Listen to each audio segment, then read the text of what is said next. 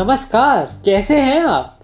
फिल्मों का सफ़र के इस नए एपिसोड में द एथीरियल शो इस पॉडकास्ट में मैं आपका स्वागत करता हूं। फिल्मों के बारे में जानने के लिए हम सभी ने अपनी अपनी जिंदगियों से अहम वक्त तो ज़रूर निकाला होगा और वो हम रोज़ करते हैं, चाहे हम कितना भी बिजी क्यों ना हो। क्यों, सही बोला ना मैंने। हम सब ने बड़े होते होते तमाम अपने पसंदीदा फिल्मी सितारों को जानना ही नहीं बल्कि उन्हें पहचानना भी शुरू कर दिया। जी हाँ, सही सुना आपने, उन्हें पहचानना। पहचानना उनके काम से, पहचानना उनके पर्दे के प्यार से, पहचानना उनके डायलॉग डिलीवरी से, पहचानना उनके स्क्रीन प्रेजेंस से। अमिताभ बच्चन, कपूर खानदान या हमारे सलमान, शाहरुख, इमरान और तमाम हमारे पसंदीदा कलाकार अभी तक तमाम जगहों पर हमारे दिलों को छू जाने में सफल रहे। अब चाहे वो दीवार फिल्म का डायलॉग हो या गब्बर की जोड़ी, चाहे वो फिल्म पार्टनर के प्रेम बाई हो या फिल्म अग्निपथ के रौसलाला, जैसे जैसे ये फिल्में बनती गई वैसे वैसे इन सितारों से हमारा रिश्ता कुछ ज़्यादा ही गहरा होता चला गया।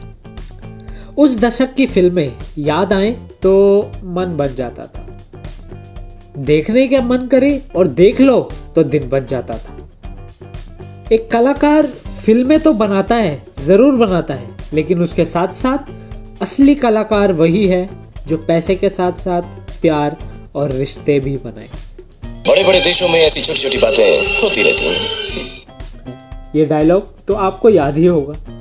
जी हाँ, film D D L J यानी दिल वाले दुल्हनिया ले जाएंगे एक ऐसी फिल्म कि अगर हम लंबे समय तक थिएटर में लगने या लोगों के देखने के बारे में बात करें तो ये फिल्म हजार हफ्तों से ज़्यादा तक सिनेमा में लगती रही थी।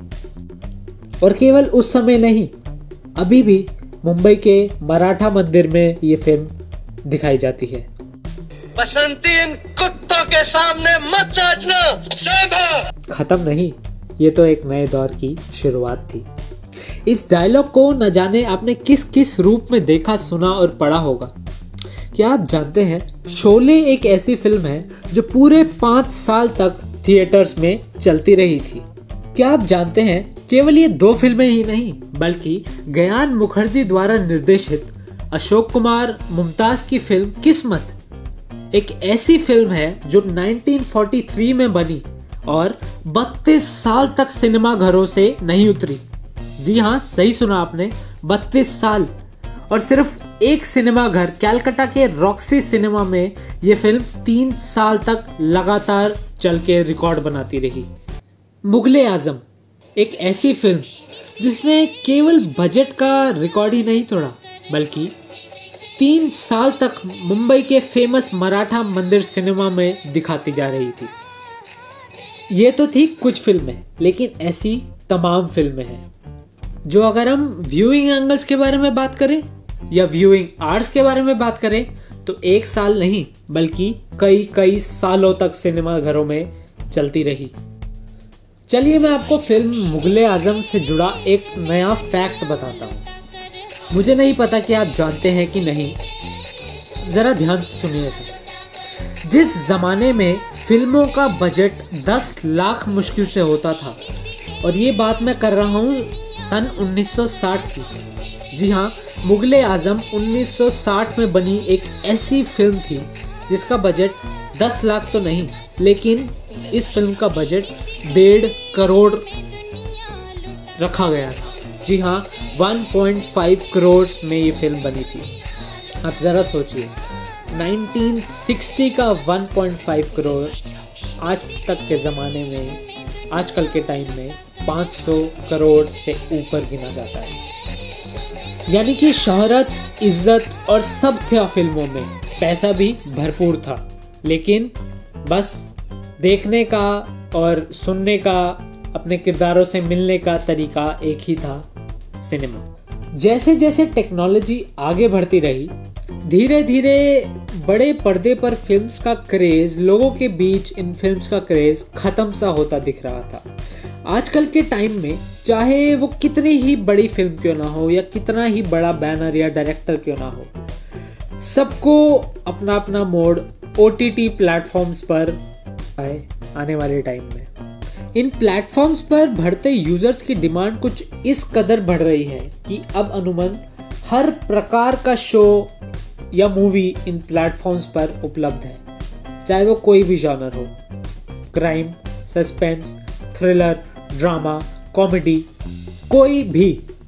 कोरोना वायरस यानी कि कोविड नाइनटीन के ड्यूरिंग एक रिपोर्ट के अनुसार नेटफ्लिक्स जो कि एक ओ टी टी प्लेटफॉर्म है उसके यूजर्स में एक सौ तीन परसेंट की ग्रोथ नज़र आई थी। अब ज़रा सोचिए, और आजकल ओ टी टी प्लेटफॉर्म्स का इतना क्रेज़ है, जिसको थोड़ी बहुत टेक्नोलॉजी की समझ भी है या घर पे वाईफाई है या स्मार्ट टीवी है, वो डी टू एच को प्रेफर बिल्कुल नहीं करता है।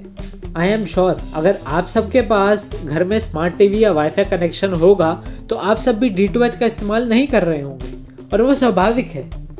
अभी हाल ही में आपने नेटफ्लिक्स पर आई एक फिल्म एक्सट्रैक्शन के बारे में तो ज़रूर सुना होगा या देखी भी होगी।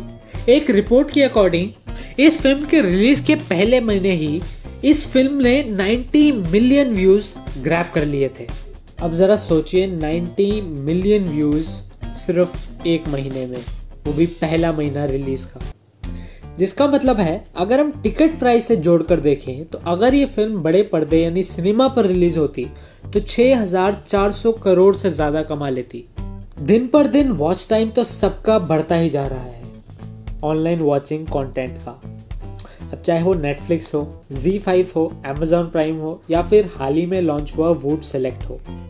आजकल फिल्म इंडस्ट्री को ओ टी टी प्लेटफॉर्म्स की इतनी नीड बढ़ चुकी है कि हाल ही में अक्षय कुमार की स्टारर लक्ष्मी बॉम्ब को वी आई पी हॉटस्टार पर रिलीज़ करने की तैयारी की जा रही है। अभी तो ये रिपोर्ट्स हैं, लेकिन हम आगे आने वाले समय में देख सकते हैं Laxmi bomb Hotstar V I P पर। अब देखिए, आजकल कभी भी कोई भी नई फिल्म्स रिलीज़ होती हैं तो सबसे पहले आई एम श्योर आप इन सब ऐप्स पर जाकर चेक करते होंगे कि इन पर नई मूवीज़ कौन सी आई है। इसका मैं रीज़न आपको कुछ ही देर में बताऊंगा। ये तो बात हुई भाई वॉच टाइम और वॉच आवर्स की। अगर हम फाइनेंस या रिवेन्यू के बारे में बात करें तो आजकल इन फिल्मों और ऑडियंस के बीच ये O T T platforms middle man का काम कर रहे हैं। हर निर्देशक, हर फिल्म यही चाहती है कि उसका बनाया piece of art in O T T platforms के ज़रिए बाकी लोगों तक ज़रूर पहुँचे, और इसी चीज़ का फ़ायदा उठाते हुए ये ओ टी टी प्लेटफॉर्म्स अपनी अपनी डील डिजिटल राइट्स के तौर पर इन प्रोड्यूसर्स, डायरेक्टर्स और फिल्मों से ख़रीदते हैं। और सबसे बड़ा रीज़न, आजकल लोग थिएटर से ज़्यादा घर पर ही सब्सक्रिप्शन लेकर देखना ज़्यादा पसंद करते हैं, और ये इफ़ेक्टिव भी है। अब ज़रा सोचिए, अगर हम नेटफ्लिक्स की सब्सक्रिप्शन के बारे में बात करें तो पाँच सौ रुपये महीने में हमें वो मिलती है, और Amazon प्राइम जो हज़ार रुपये साल में मिलती है। लेकिन वही अगर हम एक नॉर्मल एक मूवी की टिकट से कंपेयर करें तो एक फिल्म की ही प्राइस हमें पाँच सौ से हज़ार रुपये पर पर्सन बन जाती है। यही एक रीज़न है जिसके कारण लोग ओ टी टी प्लेटफॉर्म ज़्यादा प्रेफर करते हैं मेरे मेरे अकॉर्डिंग। आई एम श्योर आप सब भी जो भी ये शो सुन रहे हैं, आप सब भी कोई ना कोई ओ टी टी प्लेटफॉर्म ज़रूर प्रेफर करते होंगे। और अगर हम व्यूइंग आवर्स के बारे में बात करें और उसके एक शो के बारे में बात करें तो नेटफ्लिक्स का एक शो मनी हाइस्ट के बारे में कौन कैसे भूल सकता है।